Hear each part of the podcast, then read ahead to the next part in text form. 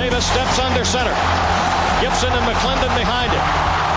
Davis with motion by Richard. Will give the ball to McClendon. He leaps. Oh, he doesn't get in. He fumbled the football. Carolina holds. The game is over. And Carolina has won the game.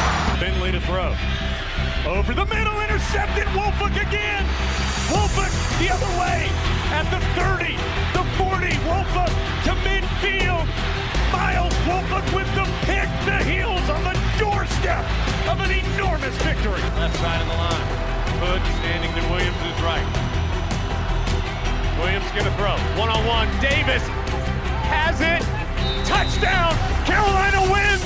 Carolina is the Coastal Division champion. Bernard fields it at the 26.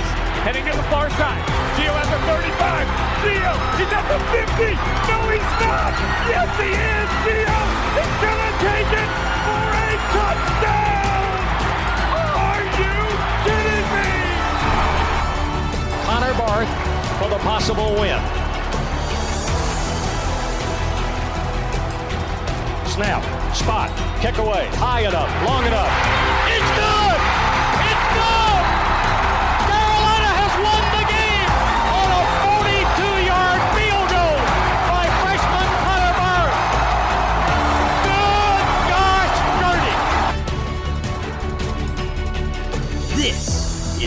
Heel Tough Blog Podcast. Hey guys, and welcome to another edition of the Heel Tough Blog Podcast. It's your host Anthony Pagnotta with you guys as always.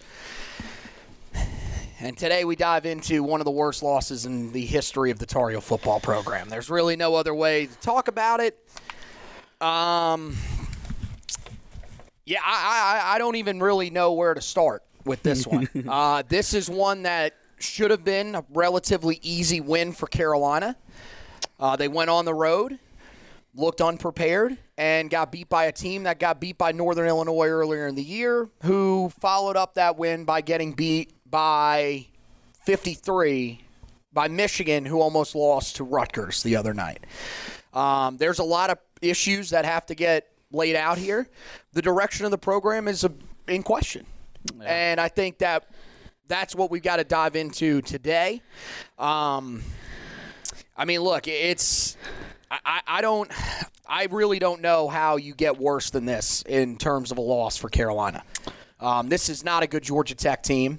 Uh, they're not going to be good. Uh, this is a team that's probably going to finish either close to the bottom or at the bottom of the ACC Coastal this season. Um, I don't know how you lose a game like this as a team that's trying to make themselves into a college football playoff contender or even a team that can consistently make the ACC championship game year in and year out. Um, it's I, I mean it's about as disappointing of a loss as it gets, and I I just there's there's not really many ways that you can explain it. No, there's not. Um, I think the best way I summed it up on Twitter was it was disappointing, um, infuriating. Um, it was a fireball offense of a loss, not meaning towards Mack Brown, but any other program that you're trying to emulate, whether even if it's like Oregon, let's just say on the lesser scale of college football playoff contenders, someone's getting fired after that type of performance.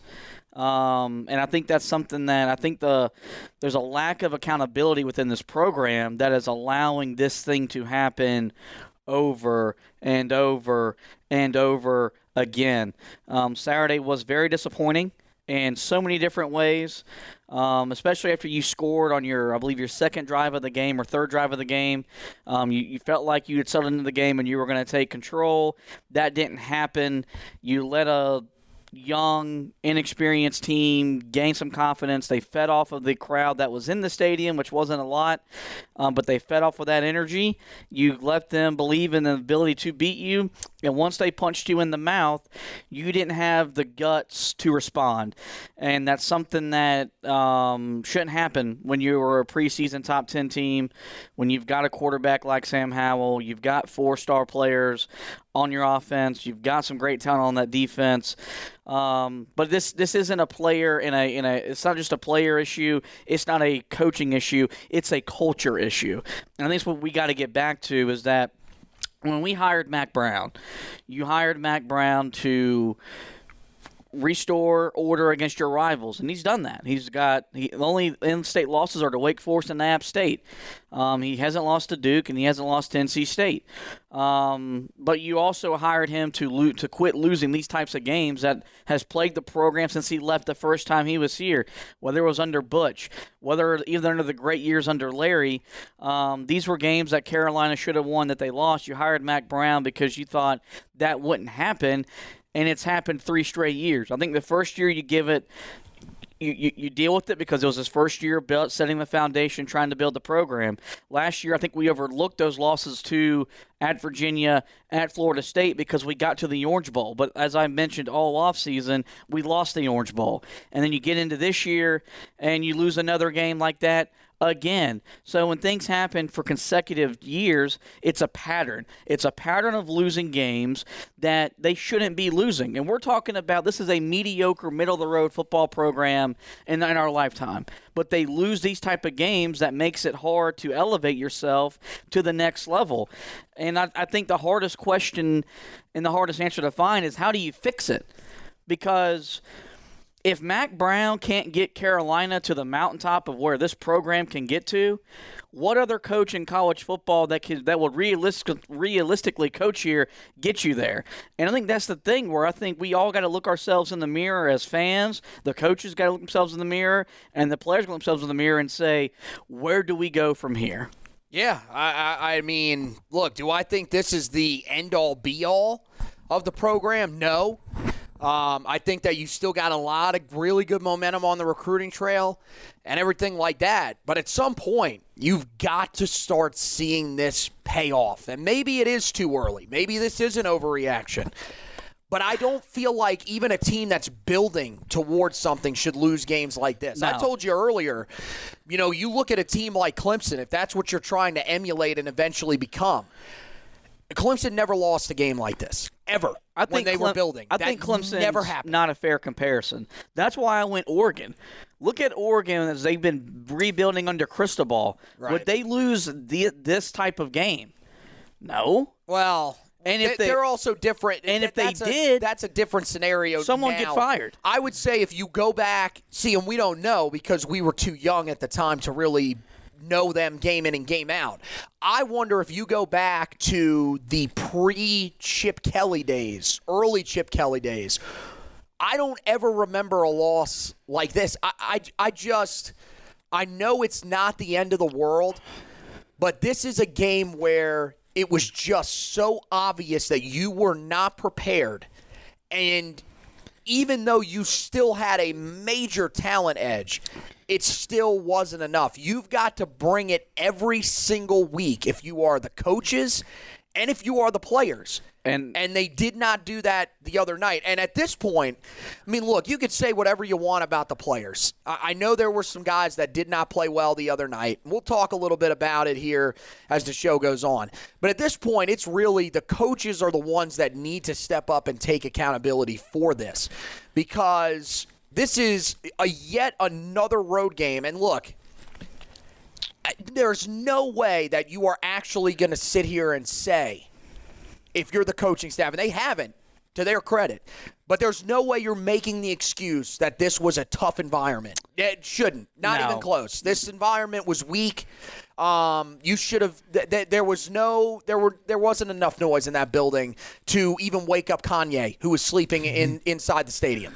Uh, I. It's something that you've got. You you got to be able to figure out sooner rather than later or else it's it's hard to really believe that this is going to be a program that is going to live up to an on the rise billing. Correct me if I'm wrong, and I don't think I am. No, you're wrong rather often. but go Um, on. You know, Mack Brown stressed after the win over Virginia, leading up into the game against Georgia Tech, and then, of course, he admitted it post the, the loss Saturday night about handling success. And the track record shows that when they win a big game at home and they go on the road, it doesn't translate. Isn't that your job? When you've got the program designed the way you have it, where you're a CEO, you monitor what everything is going on. You're not involved in the offensive game plan or the defensive game plan. You're there to monitor your team and coach your team. That's your that's your fault, in my opinion. I, I mean, and and I need him to lying. sit up there and and own it.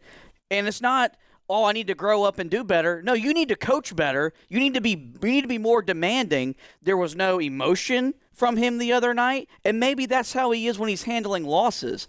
I don't know, but something's got to give. Where there's got to be some accountability from him, where it is I have failed, not we, I. It's your program. You failed. Yeah, I, I mean, at this point, I mean, everything that people said about him at Texas is is, is starting to show up as as, as reality. And isn't that's, that's a real issue? And isn't that the whole his whole selling? And look, it's going to sound like I want to fire Mack Brown. I don't want to fire Mack Brown. I want Mack Brown to. No, no, you can't. It's not getting better. I said it today. I want some it. accountability and then from adjustments from him. But wasn't his whole selling point when he got hired at the press conference? We go back and we all felt great. I spent the last six years interviewing coaches, learning the new the new era of how to coach football in this climate. So now I'm more equipped to handle these type of situations. That hasn't that hasn't translated to the level that we probably expect it to be this year, but it's like it's why I stressed all off season that look you made the Orange Bowl last year, but a lot of factors led into you making the Orange Bowl. A lot of factors. Notre Dame being in the ACC factored into you making the college football, or making a New Year's Six bowl game. And, and so I think that's the thing is that those same losses that got him fired at Texas, they're now translated into Carolina, and there's no adjustments. Yeah, I, I, and I mean the staff. I think also has to own not just him. I think the staff has to own it as well. I, I think honestly, uh, there are a lot of people that want people fired uh, There- today as we sit here. There are people that should be fired. And I I mean, I think that's the biggest thing. People were calling for coaching changes. I saw many people uh, that wanted Jay Bateman fired. I saw many people that wanted Phil Longo fired. I saw many people that wanted pretty much every coach on the staff fired. I saw people that wanted me fired, and I don't even work on the staff. But I think the biggest thing is is are there coaching changes that need to be made in season, and if so, which ones are they? Because I know for me, and it's nothing personal. There's one that is very, very obvious to me that needs to be made at this point, and you cannot really. I, I don't know if you can wait at this point with what we've seen. Stacy Searels should have not even gotten on the airplane. He should have gotten the Lane Kiffin the Lane Kiffin treatment. Here are your papers. Find your way back to Chapel Hill. Your house will be packed and you will be gone. The offensive line isn't the only issue with this football team, but that was the one thing we looked back, we looked at coming into this offense outside of Sam Howell that we were like, we know that unit's going to produce. They're going to play well because you're returning all Well, five starters. Dude, they, we thought at least they were going to be solid. Right. Right? and they're not. And that's to me. It you know look players got to perform. Players play and coaches coach, but I don't think they're being coached to the level where they they're they're getting the most out of the talent. And look, I know you've got limitations with Brian Anderson and Quiron Johnson at your center position, regardless of who's starting. But you can turn the film on and say that Quiron Johnson's been a better player than Brian Anderson through the first three games. He should get the Nah, snaps. it's not even close, honestly. I I Um, mean, the last two games, and this is what I don't get from Stacy Searels, and and why we need answers. And he, I mean, he's not a guy that's going to get up there and talk during the season because position coaches don't. He, I, you need to answer the question of why you went back to Brian Anderson Joshua Ezeudu and Jordan Tucker. I didn't, like I said, I didn't have a problem with going back to Joshua Ezeudu. Right. He's, your, best, offensive lineman. I think that's even even you could have even made the case maybe for Jordan Tucker. But to me, I told you what I would have rolled out there the other day. You you went completely away from the guys that worked for you the other night against Virginia. And you went to the lineup that had you knew had been struggling for you for the majority of the season and stuck with them for the majority of the night. This wasn't even you went to them, realized that these guys are having a tough time. Let's try to rotate other guys in. No, they just stuck with it. You've got to start rotating guys in. And, This- and I, I- I just Doesn't this it feel point, like the def- like the defense from last year, where you know you're younger w- with the depth behind it, but there's more just natural given talent, and you at least stick them out there, and Here- you and you live with the result. Here's the difference with that last year, though. To the to the defense of the guys on the defensive side of the ball last year with their position groups. You have to remember that last year was a COVID year, so these guys, most of the young, especially the true freshmen, they were literally learning on the fly. They had never, they had what? Three weeks of fall camp. There was no spring. A lot of guys were undersized. This is a completely different scenario. This is one of those scenarios where we look at the way Ed Montilus has been playing.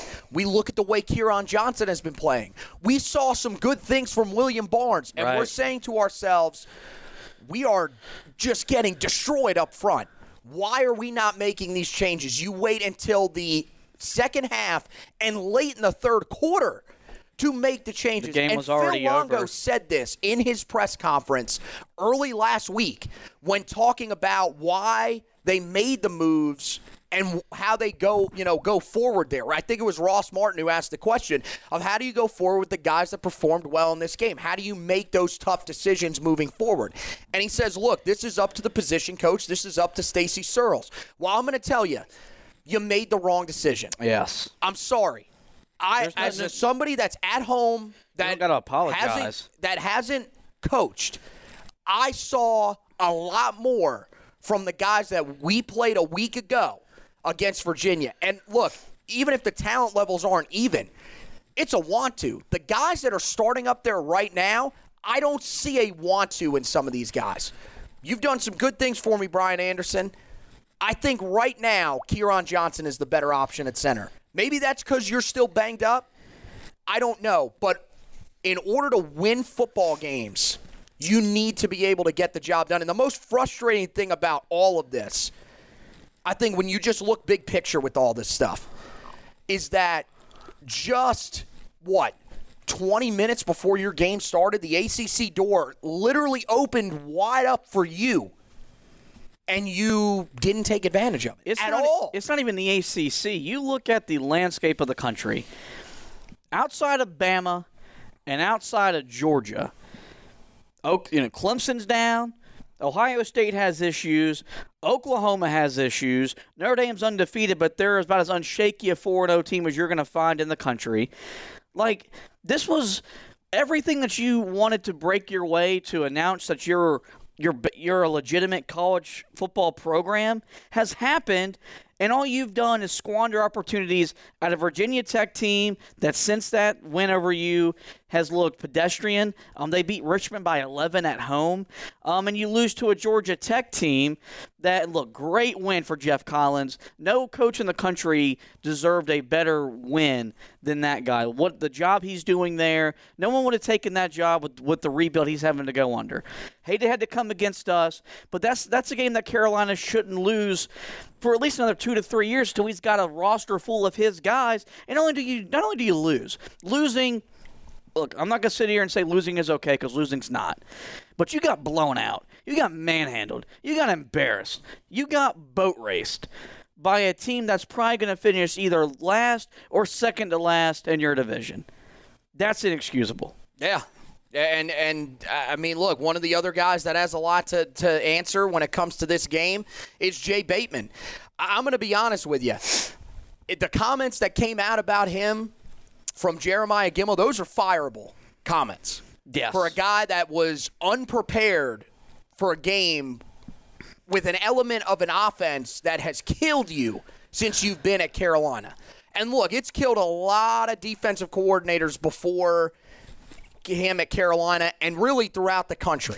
but to not be prepared for a guy that started every game for them last year and you knew was going to be available in this game is just I, I don't un, I don't understand how that's even possible. You knew that he was going to be an option in this game. Jordan Yates, look, not as mobile as him. Not going to say that at all. Definitely a guy that, when he would be at his best, would win from the pocket. Mm-hmm. The fact that you didn't even remotely prepare for Jeff Sims, who is, in most people's minds, their most talented quarterback, is just head scratching to me. And honestly, I think at the least, it's he's on the hot seat. He's got a lot of explaining to do with that. And I think that his defense really needs to perform well throughout the rest of the season, or else there there there could be a chance that he gets fired at season's end. I have posed this question since he got to Chapel Hill in 19 with the defense, when the defense looked shaky in games that they shouldn't have looked shaky in. Um, the Virginia game that year and some other games first year Jay Bateman. Last year, Jay Bateman, you had the issues against you know Virginia Tech, Florida State, Virginia, Wake Forest, and even this year um, with the with the games against with the game against um, Virginia last week. Did the style of offense that he that his team played when he was a defensive coordinator at Army make his defense look better because they possessed the football. They were on the field for about half the snaps are on the field for now, and I'm convinced that answer is yes. Because and look, I, I think he's he in moments has made great adjustments. You look at the Virginia game a week ago; he made the right adjustments. Carolina wins the ball game. That didn't happen on Saturday against Georgia Tech, and so I think it's just something where it's may, this defense can work but I think it's got to work in the right situation where you're not on the field as much as Carolina's defense is going to be on the field because of the explosive, the amount of uh, explosive plays this offense can can produce and score the football with anybody in the country. But to have a player come out and say we did not prepare for an element of that team that you know is that's their best quality is to put Sims in the game and use his legs and everything like that. That cannot, that should never happen ever. Yeah. Ever. I, I mean, you're right. I, I, I, that's something you should always be prepared for. Um, no doubt about it. That's something you got to be prepared for right out of If you want to give him a pass, the dude showed up in the first half. It wasn't like they went to it like in the third or fourth quarter and the wheels were falling off and you and there just wasn't enough time. You had a whole halftime to make adjustments. And you, you looked did- worse. Yeah, and you, you looked did. worse after the half, Um, stopping them. and I know people are going to probably get mad because Mack Brown went for it on that fourth and one early in the second half, and oh, you put your defense in a bad spot. But that that that was as much as I just got done complaining about Mack Brown. I loved every bit of that call because that was nut up.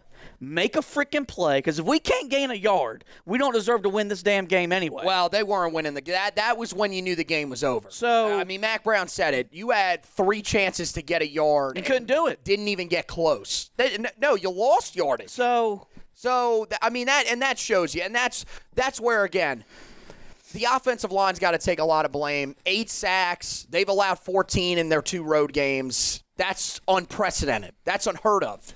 To a, I mean, to a team, a Georgia Tech may legitimately not have eight sacks the rest of the season combined, and I'm talking about the games they've already played. And it wasn't like they were scheming pressure.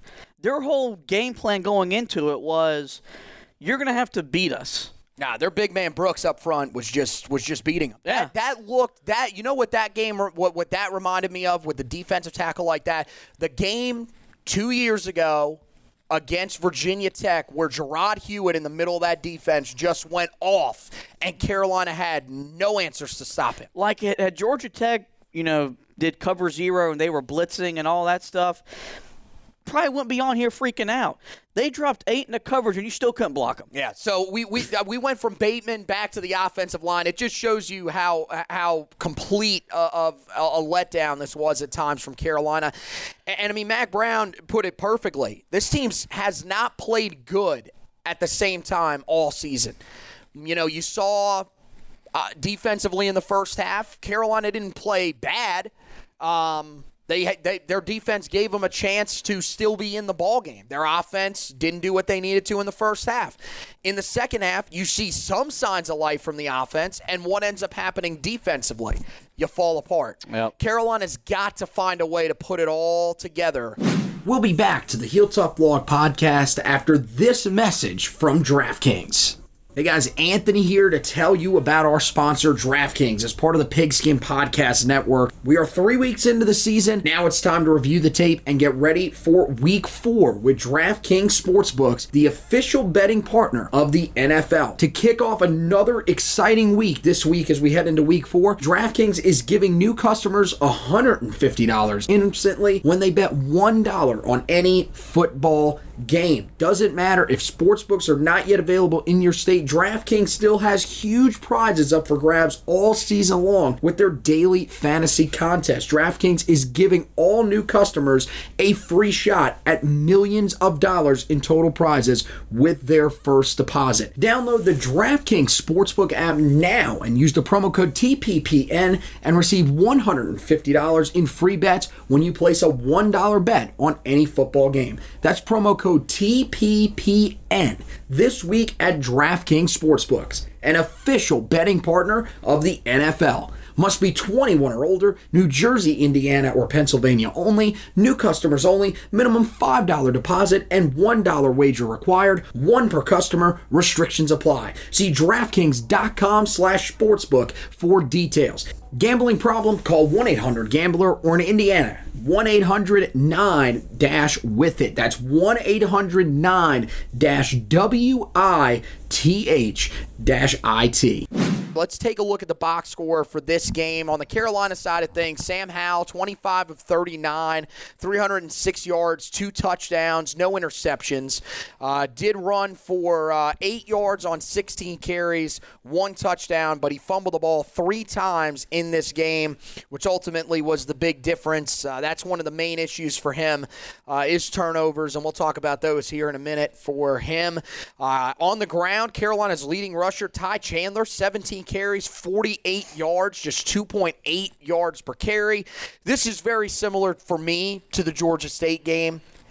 Not really that much. To me, I didn't feel like there was a lot on him. The this this may have been worse than Virginia Tech in terms of blocking in the run game. Yeah, I mean, you know, if you want to be nitpicky, and we don't have the all 22 film from the camera angle that we get at tele, at home, um, there were a couple of times where it's like, man, me, he might have hit the wrong hole, but we're not seeing the whole field. It didn't matter. Um, he had nowhere to go. And and so it didn't matter if he went to the other way. He was probably going to get a minimal game because Carolina wasn't getting up to the second level. They weren't creating holes deeper down the field for him to attack, unlike they did last week. It was just that was I think was the most mind blowing thing was they did whatever they wanted to do against Virginia a week ago. They pushed them around, moved them wherever they wanted to go to. They couldn't do the same thing against Georgia Tech. You got to give the Yellow Jackets a lot of credit. Um, they tried running Sam Howell to help open up the running game, and in the first quarter it worked. But once Georgia Tech made the adjustments, Carolina did not adjust to their adjustments, and the running game was nil and void in the middle of the second quarter. Yeah, and you didn't see a lot of uh, of the backups in this game. DJ Jones just two carries for seven yards. He, of course, you know, banged up. He was didn't play in the last two games. Uh, there are some rumors. This is something that I was told by somebody else that Caleb Hood um, was banged up in this game as well. That's a big reason why he didn't play a lot. Mm-hmm. Um, and that hurt Carolina for sure because he was the power runner. He did a lot of really good things a week ago, and that's something that this offense is lacking at the moment. And they need that element to sort of come back here as soon as they possibly can. You know, receiving wise, uh, you know, as we look back at the box score, pretty solid night uh, overall. I think that's the one area that if you're trying to find something positive to take away from it, that's probably the area you go. Josh Downs, eight catches yet again. That's four straight games to begin the season with eight catches for him, 53 yards and a touchdown. I got to give Carolina credit there and Phil Longo credit there. Uh, I definitely think that there was a concerted effort to try to get him the football, even though it was clear that Georgia Tech was going to try to take him away. Um, it didn't. He didn't have you know as much success after the catch, but I think that's something that you could you know sort of live with. Uh, Kamari Morales, seven catches, 66 yards and a touchdown. Good stuff from him. Same thing with Emery Simmons, three catches, 110 yards on five targets. Antoine Green, two catches, 50 yards. So there were some positive things here uh, for Carolina, and I definitely think that that's something that you know if that's the area, if you're looking for some positivity, that's the one that you really need to focus on. Defensive side of the ball, leading tackler Jeremiah Gemmel, eight tackles, half a tackle for loss. Don Chapman with seven and half a tackle for loss. Cedric Gray, another solid game in the stat category with six uh, tackles uh, overall and six tackles for loss. Carolina after having some success last week, not that much success getting pressure on the quarterback at any point really in this game. Myles Murphy uh, was the guy that really shined. Four uh, total tackles, uh, one tackle for loss, and one sack. He was yeah. one of the guys that also impressed me, though. I liked what I saw from him definitely early on yep. Uh, as well. Go over to the Georgia Tech side of things. Jeff Sims, 10 of 13, 112 yards and a touchdown. Nothing mind blowing there. Uh, Jordan Yates before him, three three of six for 21 yards. Uh, leading receiver for them, Malachi Carter, three catches, 48 yards and a touchdown. But on the ground, that's where they got Carolina. Wasn't even, uh, you know, again, this this is something they ran for 261 yards, which is not good, but it's also not terrible. Um, but when you have Jeff Sims, who has 10 carries for 128 yards and three touchdowns, it's really hard to win games like that. Uh, and and Jahmyr Gibbs on the ground, 13 carries, 64 yards. I think the main thing with the running game for them was that it wasn't great all night, but Carolina could not get stops against them when they needed to. They had three huge third down conversions in that second half, and that was really the difference in the game for Carolina. Yeah, um, and I think that was something that you knew Georgia Tech wanted to get the offense into that situation where it was third and manageable. Um, and when you're trying to make a comeback, I don't care if it's third and one, third and two, hell, if it's third and three, you got to find a way to get off the football field. It, you know, the yards, you know, 261 is a lot on 43 carries because that rounds out to a 6.1 yard per average. But I think it was more of the timely runs that they had when they when you knew they were going to run the football because they that's that's their mo. They weren't going to throw it, and you still couldn't stop it. Um, that's the most uh, disheartening thing in football is when a team is going to line up and run the ball down your throat because they know you can't stop it. Carolina's been on the short end of that stick for the last half decade or, or, or longer. It, it, does feel like going back to the Larry Fedora days. Um, on the Carolina side of things, was nice to see getting other guys involved in the passing game. Kamari Morales has really emerged as a go-to target at, from the tight end position. Emery Simmons got targeted. He made some catches, so now his dad can stop complaining about that on Twitter. Um, and mainly he can get some confidence in himself when Sam Howell does try to throw him the football. But I think it came back to the fact that Georgia Tech, even though they allowed eight catches to Josh Downs, he was targeted 14 times. So they still took him away in a, in a, in a capacity that no one has taken away taken him away so far to start the year. So that's something that Carolina's got to continue to work on. He's got to get the football, but it's got to be at the right time in the right situation instead of just forcing the football his way um, as much as possible. But all in all, it was a completely underwhelming performance on the offense and the defensive sides for Carolina. Yeah, no doubt. Um, we're not going to really look at that much more of the of the box scores here. Uh, I think we're, we're pretty good on that uh, at this point. Uh, let, us talk about some of the storylines that we haven't talked about already. I think the off- yell some more. I think the offensive line. We're just kind of going to leave that out there. I think one of the more interesting things now that you've got to start to talk about with this team is, uh, you know, this is another tough game for Sam Howell. Are are, are we going to see Sam Howell back next year? Because I, at this point, I'm starting to feel like that's probably the direction that it's going to end up going. Because I think his draft stock right now is just taking a huge hit. And and to be honest with you, and it really stinks. It's not all his fault because his offensive line and his receivers haven't done him any favors at times. But I think you're seeing a guy that is definitely panicking. You're seeing some things that surface with them a little bit at the high school level. I think they're correctable, but you just wonder at this point is this a guy that you're looking at and saying to yourself, he could be back for a senior year in Chapel Hill? I, I think that conversation is is possible. Um, just because you look at his his issues, it's holding on to the football way too longly. That that clock in his head that on college is a second, two seconds longer in the NFL, um, he still doesn't have. He, he, he's not timely with getting rid of the football, and a lot of that's because he's got an arm and he believes he if he can make a throw, he can make a throw, and that's a great thing to have because we've seen him for three years make throws that not a lot of quarterbacks in college football can make, but when you don't have two 1,000 yard receivers on your offense, you don't have two 1,000 yard rushers in your backfield, you're starting to see the limitations that Sam Howell has right now. Now, as you said, are they correctable? Absolutely. There's nothing you look in Sam Howell's game and says you can't fix that. Everything that is wrong with his game is fixable. It's about him taking the time in the film study, the coaching staff to, to try to correct it. Does he got to get help from his teammates? Absolutely. But he's also, if you want to be an elite quarterback, you have to elevate those around you. You got to elevate your game to the next level he, this his whole game's been off, and like he was great against Virginia last week. He was great against Georgia State, but you could just tell that the, the, the Virginia Tech game has rattled his confidence a little bit. He'll even if he won't admit to it, the timing of the offense has still been off at times. It was very evident in the first half.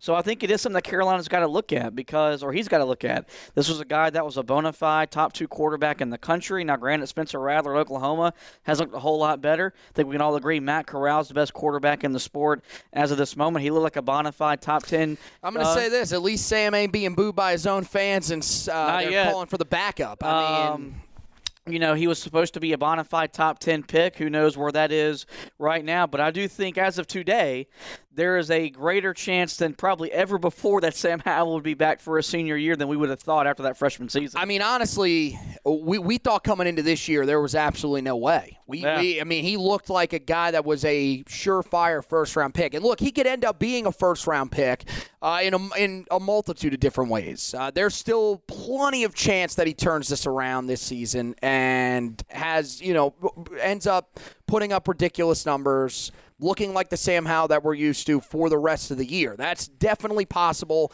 and I think that that's something that most Tar Heel fans are hoping for and are gonna gonna look forward and, and think that that's what's going to happen. The other thing is that this draft, this quarterback draft, is going to be unbelievably terrible.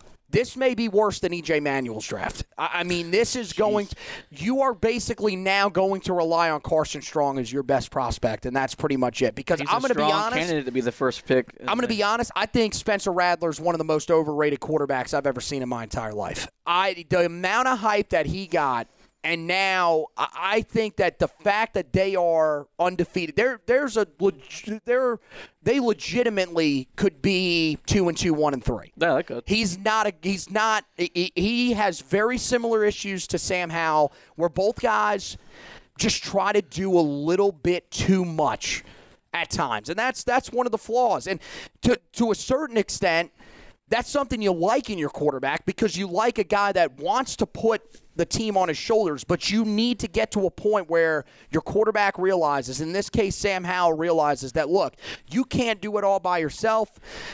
It, there are times where you've just got to sort of concede it. And, and this is the thing. The other night, people were saying, well, why is he holding on to the ball so long? I thought it was very evident once he fumbled the first time. I think there was hesitancy from him to take off because he thought this could happen to me again because I'm trying to remember is that the first fumble that he's had in his career that was pretty much caused just by himself? I don't remember another one like that. You I- had the one against Georgia State where Ty Chandler runs into him and he Yeah. fumbles, but he got help on that one. So I wonder if that sort of, you know, shook him up just a little bit. I, I, I think that those are scenarios where he hasn't really been faced with, with those types of problems yet in his career. And man, I, I- mean, I, I I see someone here, uh, Connie Conway, who's been commenting a, a lot. We appreciate you, Connie. She says, as far as Sam, he can't do it by himself. I understand that. I get that. But there are some things that he's got to be able to do a little bit better on his part. And look, guys, that's part of playing quarterback. When everything's looking great, like it, it has for two and a half years at times, Sam Howell's going to get all the praise. But when things aren't going great, and Sam Howell could be a direct reflection of why that is going sideways at Virginia Tech, at Georgia Tech just the other night, he's going to get criticized. Um, that's our job. That's part of wanting to be a big time football player with the expectation he wants. It's not going to get any easier when he goes to the NFL. Right. So it's just something that if there's a quarterback that can make the adjustments, that is going to put in the time and the effort to make the adjustments, we all believe it's Sam Howell. Yeah, we just spent how many minutes talking about some of the things that we're a little concerned about. I'm going to be honest with you. I really think that that's the guy that I am probably the least worried about right now in terms of things that need to get fixed. Yeah. The offensive line to me is so much bigger of a concern. I, I just I don't think that this is something that if you're a Tar Heel fan, you should be saying, Well man, we, we should be concerned about whether or not Sam Howell is actually going to be able to carry this program. That thought should never enter your mind. He has done it from the minute that he's gotten on campus. He has had games like this and he's made adjustments. I think what we're trying to say is that this is a guy that I think we didn't we, we, the first two years on campus, we saw a lot of really good things from a lot of really good traits that said that made us say he's an NFL quarterback. That's still true. I think now what we're learning is he's a guy that will be in the that that is an NFL quarterback, but wherever he lands, he's got to have help around him. This is not a once in a generation quarterback. I, I don't. I hate to say that, and maybe I'm wrong. Maybe he ends up turning out to be that guy. But I think that this is a guy that needs some things around him when he gets to the next level. And guess what? That's okay. That's almost every quarterback in the NFL. There are very few guys that you look at in the NFL and say you can put literally any cast around them, any offensive line, whatever, and they are going to be great. And I'm going to be honest with you, it's probably Tom Brady, Aaron Rodgers, Russell Wilson, and I don't know how many other ones you could put in that category. I think everybody else has help. And that's why I think you should still be very encouraged about him. There are still a lot of things to like about his game. My thing was you look at uh, Matt Hasselbeck broke it down. Uh, two plays, back to back plays in the was it the fourth quarter? The two long plays, the post routes to Antoine Green That he missed. Yep. comes right back after missing those throws and hits a throw that most guys are not going to make to Emery Simmons. That was a picture perfect throw. If you're trying to compare him to Mitch Trubisky, Mitch Trubisky doesn't make that throw. No. I'm sorry to tell you, if you're thinking that that's what he's becoming, you need to stop watching football and pick a different sport because this ain't the right sport for you. So I, I I don't. That's that's the one area I'm not that concerned about. Uh, that's really, I mean, that's what I got on here. We've we've kind of talked through all the other stuff. I think now, you know, let's circle back, talk about the program as a whole. With the in- terms of I mean, I talked a little bit earlier about some of the coaching changes. I, I've already said that I think that Stacy Searels at this point is going to be hard pressed probably to keep his job uh, because the offensive line has taken such a severe step back. There's also a recruiting element that goes into that where that's one area where they there, there have been people that have said guys like Zach Rice don't have the greatest relationship with him. That's really the one thing that's holding him back from committing to Carolina is the fact that the relationship with the Virginia offensive line coach is much better than the one that he has with Stacy Searels. I, I think that's the area where most people want change, and at this point, I think it's probably warranted. Um, I think Jay Bateman's a guy that's probably on a pretty hot seat right now. And I think that is justified. My concern with letting him go is that you are recruiting guys that fit his defensive scheme. There's no guarantee that those guys will fit whatever defensive scheme you're bringing in next. Although this is his scheme is one that's you're sort of starting to see more and more throughout college football, and that is sort of evolving into the NFL level as well. Um, and, and and I think that you know, th- other than that, I, I, don't think there's much else to take away from. I, I don't know about you. Just really quickly on on this topic that somebody sent me, there were people that wanted Phil Longo fired. I'm going to be honest. I did not have much issue with his game plan the other night. I just to be to me, the people that are criticizing his game plan, what else could he have done? Yeah. He tried running the ball, he tried throwing the ball, he tried you know, putting different running backs in there to protect his quarterback. He tried bootlegs. Nothing was working the other night, and I think he did the best he could. Yeah, he got handicapped. He got handicapped by his offensive line. Um, you look around the country, you look at the issues that Clemson has and other premier programs. You can have a great quarterback that Carolina has. You can have great talent at the wide receiver position. Carolina has that. You can have great running back talent. You can't block. None of that matters. And I think that's been the biggest issue when Carolina's offensive line shows up. This offense can score, can score 60. When they don't show up, as it is in the case in the his, since uh, for the history of football, you can't do anything offensively if you don't block the the, the, the, the, the defense. And so, was I critical of his game plan at, at, at certain times? Sure. But I also thought that's every game. Though. That's every game because I mean, I've had my issues with him. But I also thought, looking back at it, there was nothing else he could have done with what he was given, with the the the the delay in making the adjustments that they made in the second half, bringing in the guys that worked against Virginia in that offensive line. Um, so I don't want him fired because I think when when they block, his offense is really great. Um, Jay Bateman, got to have that discussion. You got to have the discussion about Tim Cross because that defensive line has not been as great as we thought it was going to be with the uh, with the added depth and stuff like that up front. Carolina's just got a lot of questions, and the best way to answer all those questions is to fricking win. Yeah, just I, win. I mean, seriously, that's that's the best way to take care of them. I, I'm not exactly there with you on Cross yet because I think that the majority of his talent is still young. I think once you see this group building, and that's that's part of the issue here is that you don't want to feel like you're and this is where we can get into the questions of the direction of the program because i think right now here's the thing is the program trending down no no is the program still trending up is the better question. That's why that's where the questions of the direction come in. I think people automatically assume when we ask that question, well, does that mean that you guys are saying the program's trending back down? No, the program will be trending back down if they lose this week to Duke. Then we can start having that conversation of, wow, is this a potential snowball effect? I don't think that's what's going to happen. I think right now, though, the question that I have ultimately is are we too far ahead of schedule?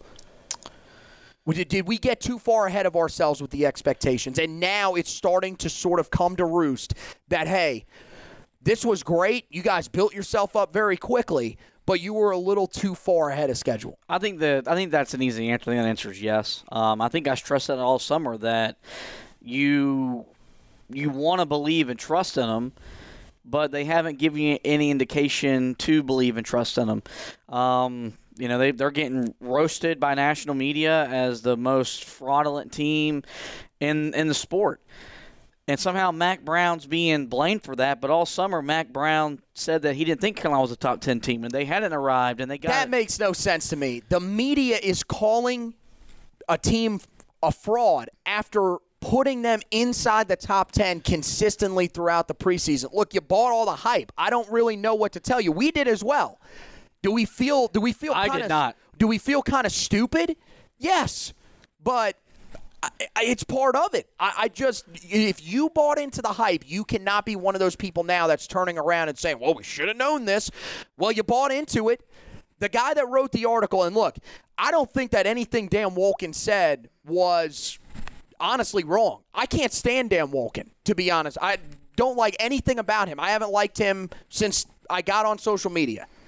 But he's not 100% wrong with what he says about the fact that there have been multiple times in program history where Carolina has felt like they were on the rise and couldn't get the job done. Which brings back to it's a culture issue. It's not a coaching issue.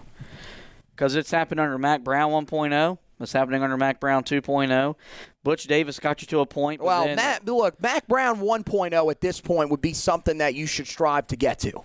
Even getting to that point would be in in what the current system that we're in for college football and with where the program's expectations were believed to be at. Look, people that thought that this was going to be the next Clemson or Alabama, I, I don't I don't know what to tell you. I told you back in the back in the offseason that you were crazy. That's way too high of a bar to set for this program.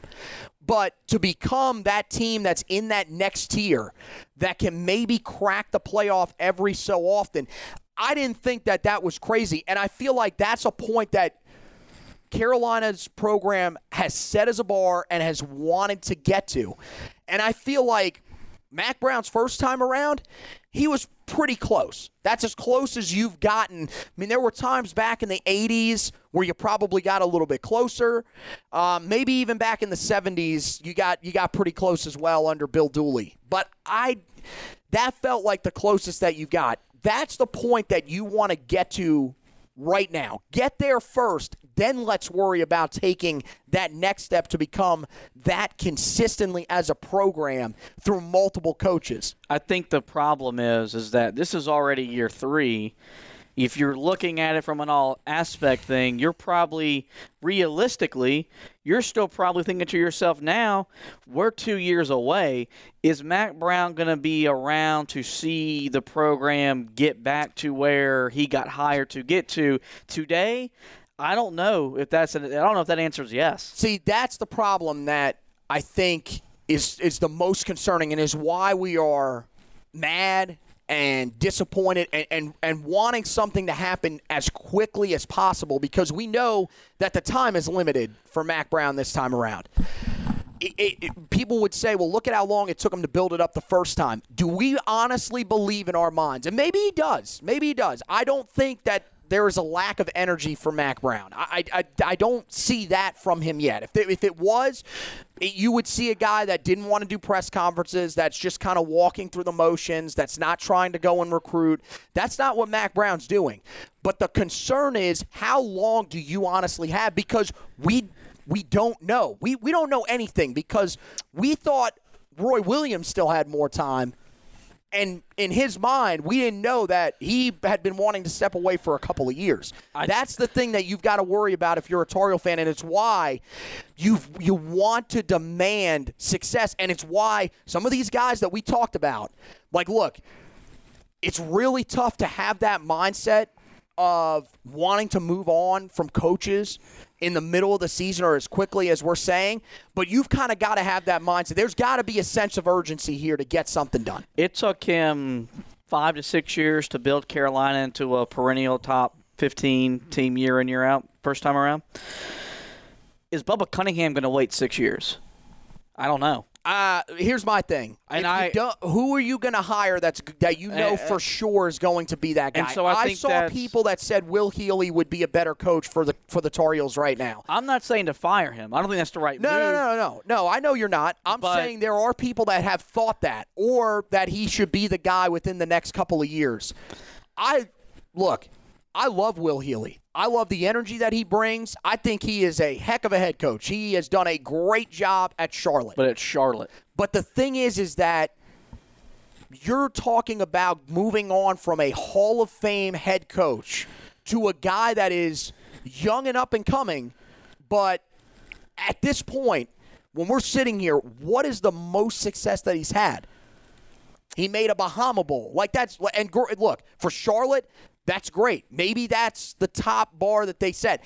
I feel like if you're looking for a guy that you know is going to be an upgrade over Mack Brown and that you feel like is going to take you to a level that Mack Brown can't take you to. That's not right now. That's not Will Healy, and I don't know how soon that would That- be Will Healy. That coach doesn't exist present day. Who, No, it does exist. They do exist. Would they? They would not take the phone calls. No. Urban Meyer is not coming to coach Carolina.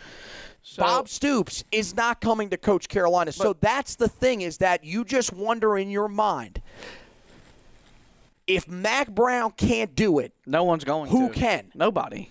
I, I So- just, I mean, maybe that person is out there. Maybe it's somebody that is not even in coaching yet. We don't know. But it feels like this is your one shot, and it just really hurts right now that it feels like this this year was your was a chance. My thing is, how many more of these are you going to get? Are you really thinking that Clemson is going to be as bad as they are this year next year? No. I don't think so. Maybe I'm wrong. I'd love to be wrong. But it feels like the door opened for you this year, and you had a chance to take advantage of it, and you didn't. Now, I, I think the big thing here is, and then we'll we'll give our player the game and we'll get out of here. Where do you go from here as a program? How do you recollect yourself? Because to say it's impossible is just being way, way, way too negative. It's possible to recollect yourself, but how do you recollect yourself? And the other part of this is when it comes to the season long goals. How do you? What do those readjusted goals look like now? Um, the readjusted season goal is should to be win eight games, make a bowl game, because you. Well, I would say win eight games and take care of business against in-state opponents. That's probably it because you're probably not beating Notre Dame. Um, that's a road game in a place you've never won. Um, there and there and look, they, they got three straight games at home against formidable opponents, but you just played a, a formidable opponent and got and got your ass kicked. So you're not guaranteed you're going to go three and zero on this homestand. Um, I think us as fans, we need to admit the fact this is a lost season. Um, Carolina's they, they may back themselves into an ACC title game. They're not most likely going to make a New Year's Six bowl game, and so I think it's it's kind of back to to, to, to year one. Win your in-state games. You've got Duke this week. You've got Wake later this year, and you got, of course, got the game against NC State there after Thanksgiving. And whatever falls into place falls into place, and you use this as another building stone to year four, which is usually the the standard year of where you've got to make the leap or or you know, then something's going to happen um, from the administration. So um, I I think, you know, they, they got to readjust their goals because if not, if they don't readjust the goals, this thing can go off the wagon. I and then you're looking at a disaster Right. of a four and eight, five and seven type of year. And coming back from that, that would be almost impossible. I, I mean, I, look, I think that eight eight wins and beating your in-state opponents are probably the main goals that you want to hit right now. Just don't take a step back as a program this season. Don't take a step back from what you did last year. It, should you hold out hope that you can still make the ACC championship game? Yes, because the ACC is a disaster. That's the reason you should hold out hope. In most normal seasons, you would probably say, well, you lost two games in conference in your first three games. You're probably not going to come back from that. But at this point, you kind of got to hold out a little bit of hope just because, I mean, like you said, Virginia Tech struggled with Richmond. That's a team that could easily fall back. You would imagine that Georgia Tech is probably not. I mean, we said it. That's a team that could finish in the basement or close to the basement again this season. I, I think that that's something you still have on your board, but I think the main thing right now for Carolina is you've got to just stabilize yourself, take care of the games that you know you should win. And some of these 50 50 games, uh, you've got to be able to improve in some of these 50 50 games on the road. I, I think that's the main thing. You've got to take a step forward on the road because you're a team that wants to be in the primetime spotlight, that wants teams to circle you on their schedule. Well, they've done that this year, and so far, it hasn't really worked out great for you. You need to be able to adjust that mindset of going into those games. I, don't know, unprepared, scared. I don't know. That's the most frustrating part. We don't know what these guys are thinking and why this is an issue for these guys. But you cannot be a team that goes on the road in their last seven games and is two and five. You can't be a team that in their last seven primetime games on the road is one and six when they're ranked. That can't happen. You've got to be able to fix some of those things. I think the staff knows that, and we'll see how they adjust going forward. I think the most optimistic fans will probably say win out. I think we've seen some of those people that have said that. This team isn't winning out.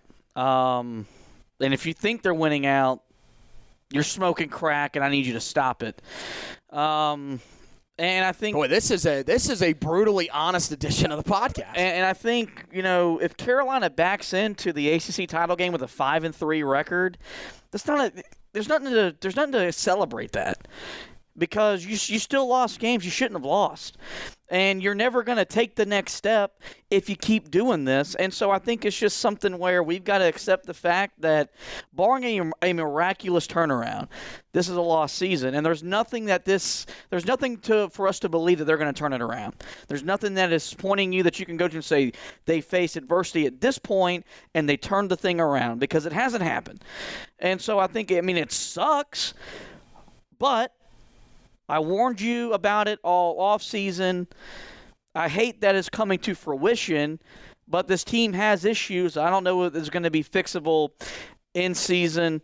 Um, so win eight games, take care of Duke.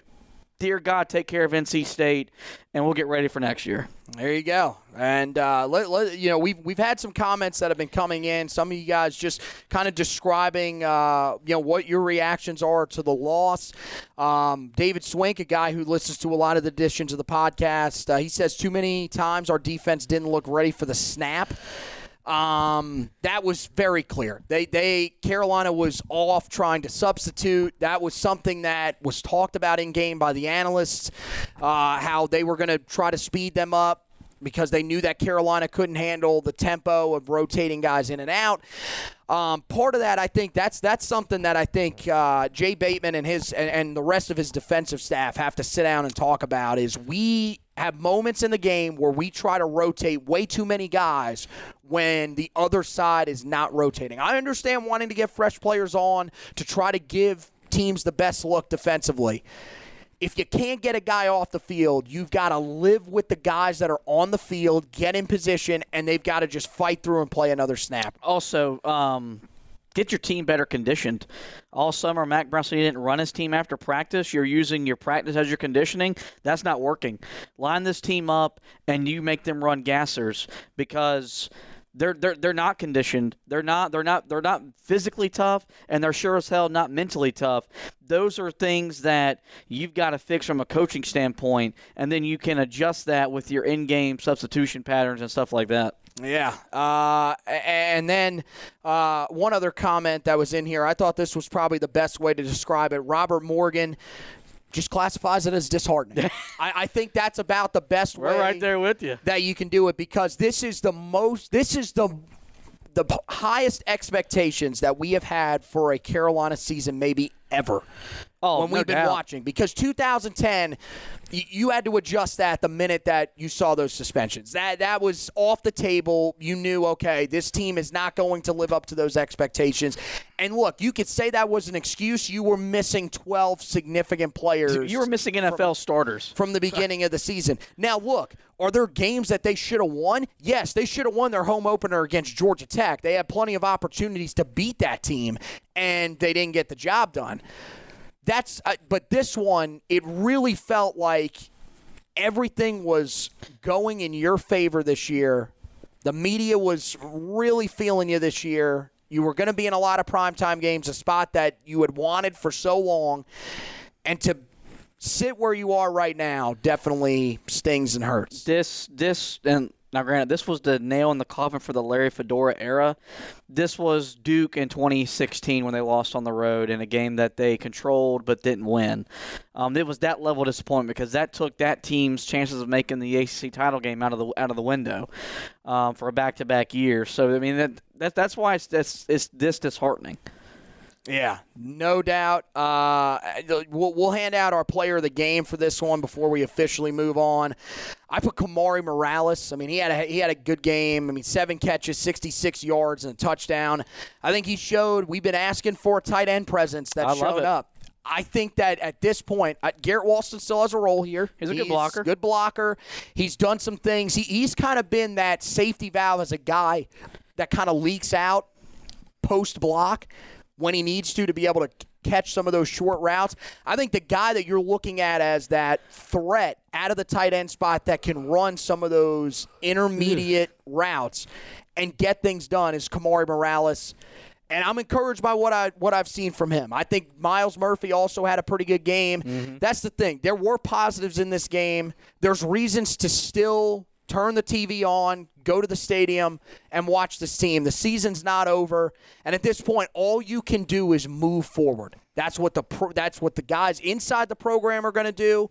That's what the fans have to do. And here's the thing: you're not seeing recruits overreact to this. You're not seeing, you know, the, the staff overreact to this and freak out and make a bunch of changes. You're not seeing guys hit the transfer portal. You're not seeing a guy leave the field in the middle of the game, uh, curse his team out on social media and enter the transfer portal. That's Ohio State.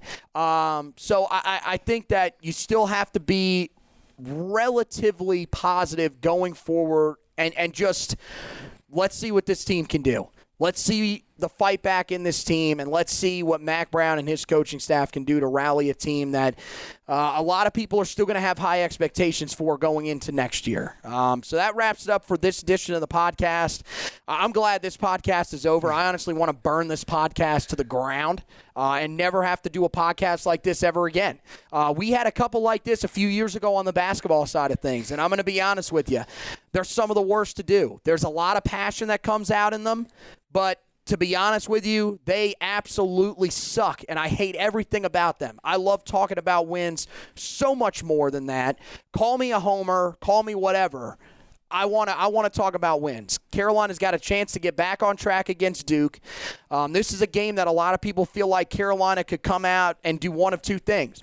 Either they're going to let this game this past weekend define what their season will be, and this could be a season that falls apart quickly, or this could be a game where Carolina comes out and absolutely destroys Duke to show that things are still all right. And we'll have to just wait and see. Carolina will play them at 12 o'clock on uh, Saturday in Kenan Stadium. Uh, it will be uh, a, a pretty. Uh, you know, we're ho- hoping it will still be a pretty solid environment for the Tar Heels against a big time rival in the Blue Devils, who have won three in a row after losing their season opening game against Charlotte.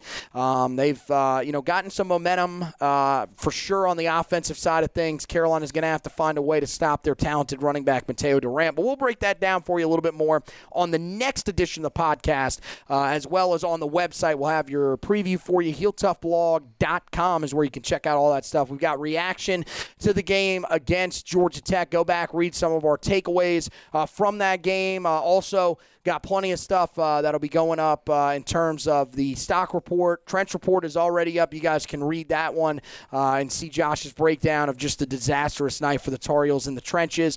Uh, and then I'll have the stock report. We'll tell you about some of the guys that are trending down, guys that really need to bounce back here for Carolina over the next couple of weeks, starting with Duke. And then we'll tell you about the guys that are trending up, some guys that did some good things that could potentially uh, carry that over uh, into the game against Duke and try to help this team rally as they go throughout the rest of the season.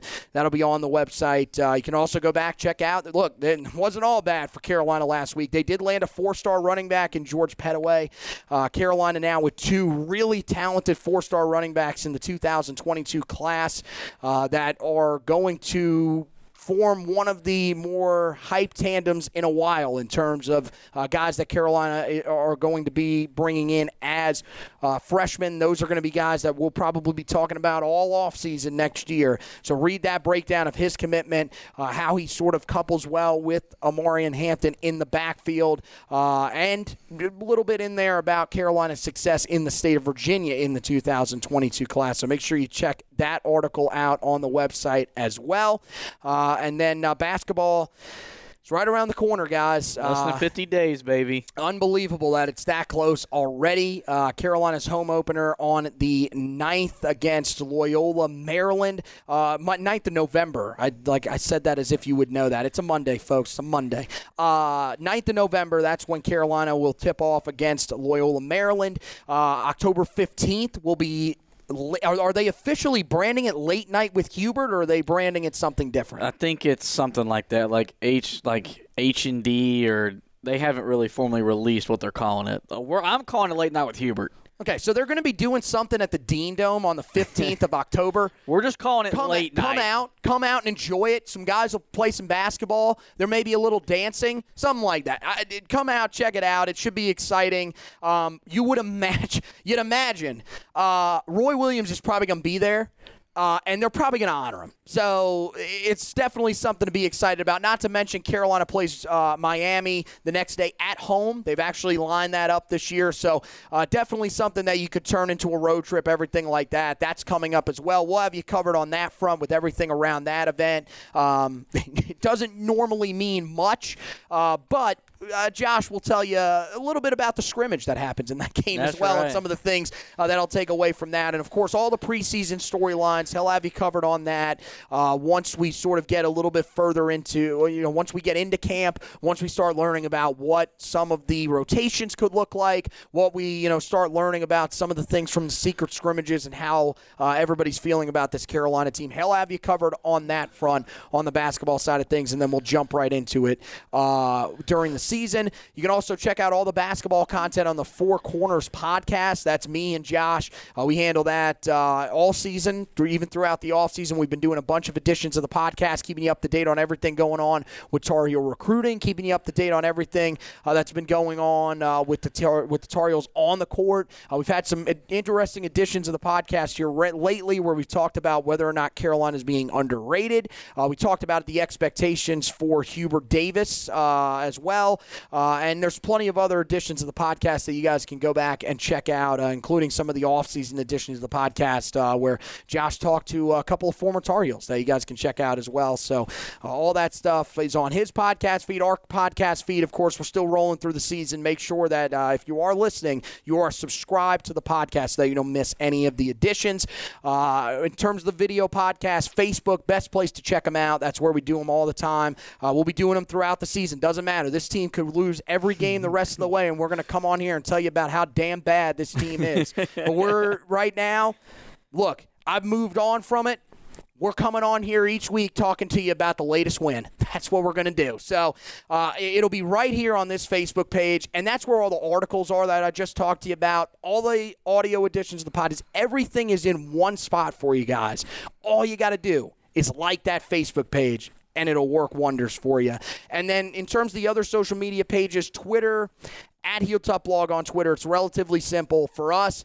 At HTB Anthony for me. At HTB Josh for Josh. And the guy that you heard on the last edition of the podcast when we broke down George Pettaway's commitment really good edition if you want to go back and listen to that one, where we also update some of the other key targets for the Tar Heels in the 2022 class, including Zach Rice and Andre Green Jr. So make sure you go check that out. Is Zach Hubbard at HackZubbard2 on Twitter. So that wraps it up for this edition of the podcast. Want to thank you guys for suffering through this edition of the podcast, whether you've been watching or listening. Want to thank Josh for hosting with me.